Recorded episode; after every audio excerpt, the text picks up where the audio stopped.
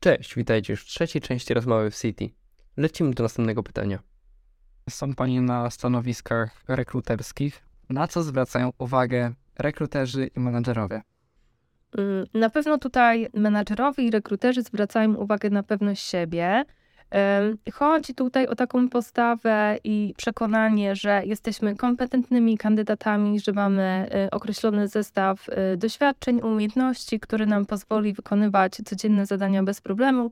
A nawet jeżeli e, zdarzą się takie sytuacje, w których nie do końca e, wiemy, jak rozwiązać daną kwestię, to jak najbardziej będziemy e, wiedzieli, gdzie szukać pomocy, gdzie szukać więcej informacji i będziemy zaangażowani w to i e, zmotywowani do tego, żeby taką kwestię rozwiązać i działać. E, Natomiast pewność siebie jest rozumiana e, jako właśnie ta kompetencja, a nie arogancja. Tutaj zaznaczam, że e, menadżerowie niechętnie oceniają kandydatów, którzy są zbyt pewni siebie, i uważają, że nauczyli się już wszystkiego i nic ich nie zaskoczy. Dlatego tutaj po prostu trzeba pewność siebie, ale w takiej umiarkowanej ilości, tak to nazwijmy.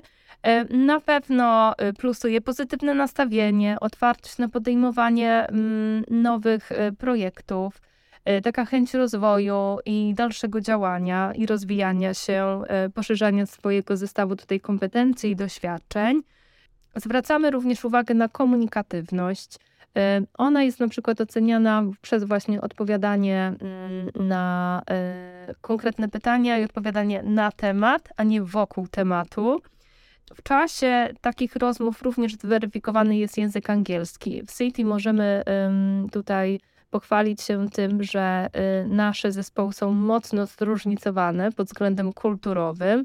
E, Dlatego ten język angielski jest używany codziennie i jest on naprawdę wymagany, pomimo tego, że jesteśmy, mamy tutaj biuro w Warszawie, e, jesteśmy bankiem globalnym, dlatego e, bardzo duży nacisk kładziemy na komunikatywność w języku angielskim.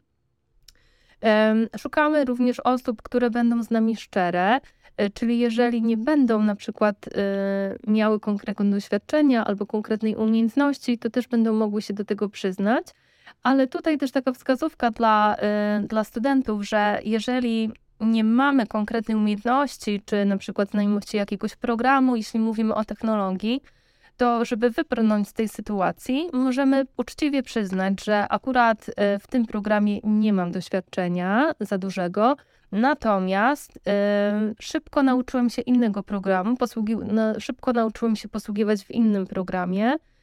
Nie zajęło mi to bardzo dużo czasu, było to, powiedzmy, poszło to dość sprawnie i e, też uważam, że przez to, że te dwa programy powiedzmy są do siebie podobne, będę mógł szybko y, nabrać doświadczenia, umiejętności również w tym pożądanym, tak?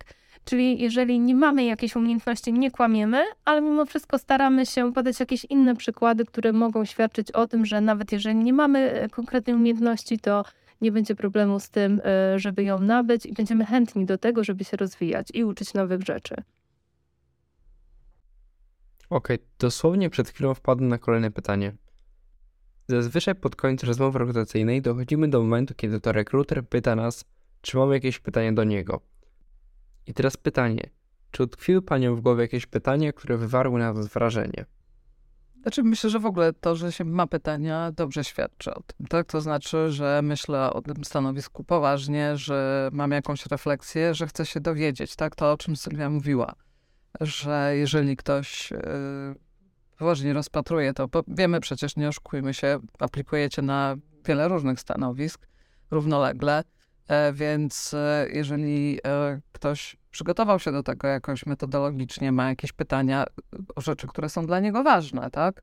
E, W pracy, tak? Czy na przykład może to być kultura organizacyjna, czy mogą to być e, no, jakieś e, rzeczy dotyczące, nie wiem, tak, rodzaju zadań i tak dalej. No to świadczy też o tym, że ktoś bierze to na poważnie, gdzieś sobie to, to notuje i, i przygotowuje się do tego, więc, więc no, zdecydowanie takie pytania dobrze świadczą o, o, o kandydacie. Mhm. Ja bym ze swojej strony dodała jeszcze takie pytania e, dotyczące mm, dnia w pracy, czyli na czym konkretnie będą e, polegały moje obowiązki, em, w jakiego typu ewentualnie projektach będę brać udział, na czym konkretnie będzie po prostu polegać ta moja praca i jak będzie wyglądał zwykły dzień e, na przykład w City. Tak, to, to również świadczy o tym, że tak jak tu Asia wspomniała, jesteśmy zmotywowani, zaangażowani i zależy nam na pozytywnym rozpatrzeniu naszej aplikacji. Dobrze, to jako, że już zmierzamy powoli do końca naszego podcastu, na zakończenie, czy mają Pani jakieś praktyczne wskazówki, coś o czym jeszcze nie wspomnieliśmy?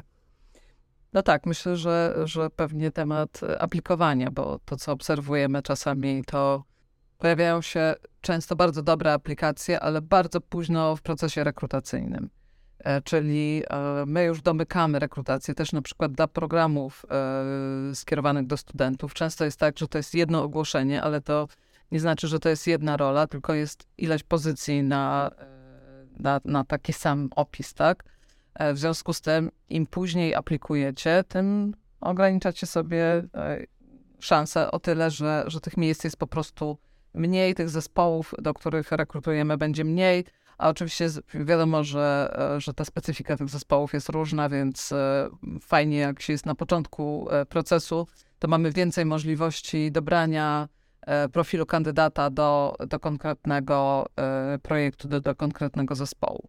Także pierwsza moja rada to jest to, żeby zdecydowanie śledzić i szukać takich możliwości wcześnie. Powiem, że my zaczynamy no, zgodnie z takimi globalnymi trendami na innych rynkach.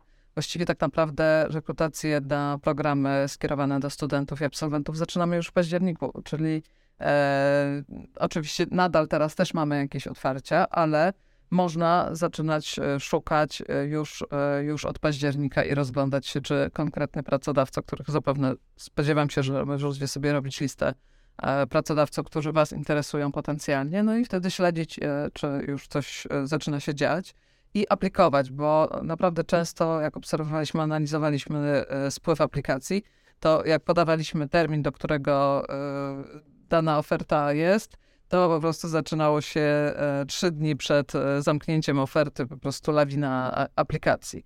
Tak, czyli tak jak sobie wyobrazicie naszą pracę, no to na początku czekamy, czekamy, aż ktoś aplikuje, a potem po prostu raptem e, e, jest e, dużo kandydatów, więc, więc zdecydowanie polecam, żeby aplikować, nie czekajcie.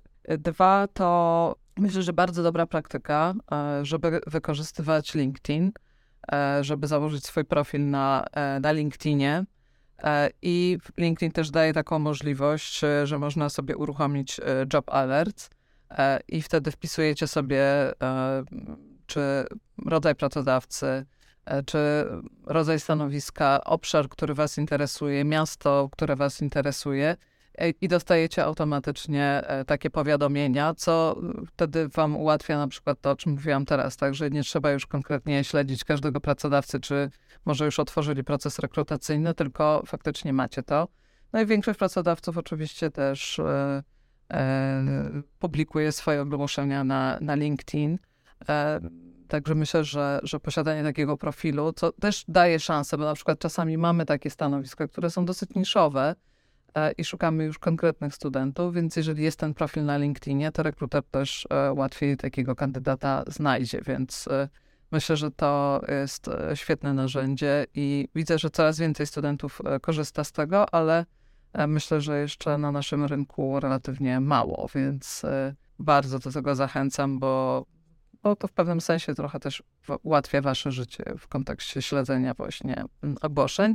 E, No i to, co mówię, tak, trzeba być, e, e, trzeba być czujnym i aplikować wcześniej, a nie czekać do, do samego końca, bo, bo później tych stanowisk jest po prostu dużo mniej.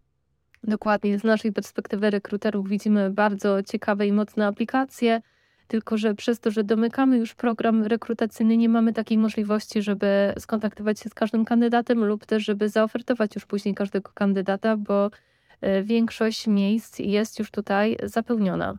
Tak, oczywiście staramy się zamykać oczywiście ogłoszenia z, y, w momencie, kiedy już wszystkie role są wypełnione, to już wiadomo, że jest zamknięte, ale może to być tak, że to po prostu już jest jedno stanowisko z dosyć e, specyficznymi kompetencjami, które są wymagane i te inne role się już zapełniły, więc e, zdecydowanie zwiększacie swoją szansę aplikując wcześniej. No i tyle. Życzymy Wam powodzenia i czekamy na też e, Wasze aplikacje, bo jeszcze mamy coś otwartego tutaj, tak, na praktyki letnie zwłaszcza, więc e, jeżeli e, szukacie, to, to znajdziecie. Dziękujemy za wysłuchanie naszego podcastu. Pamiętajcie, żeby dać follow KSK Nowy Biznesu i słyszymy się już w następnym odcinku.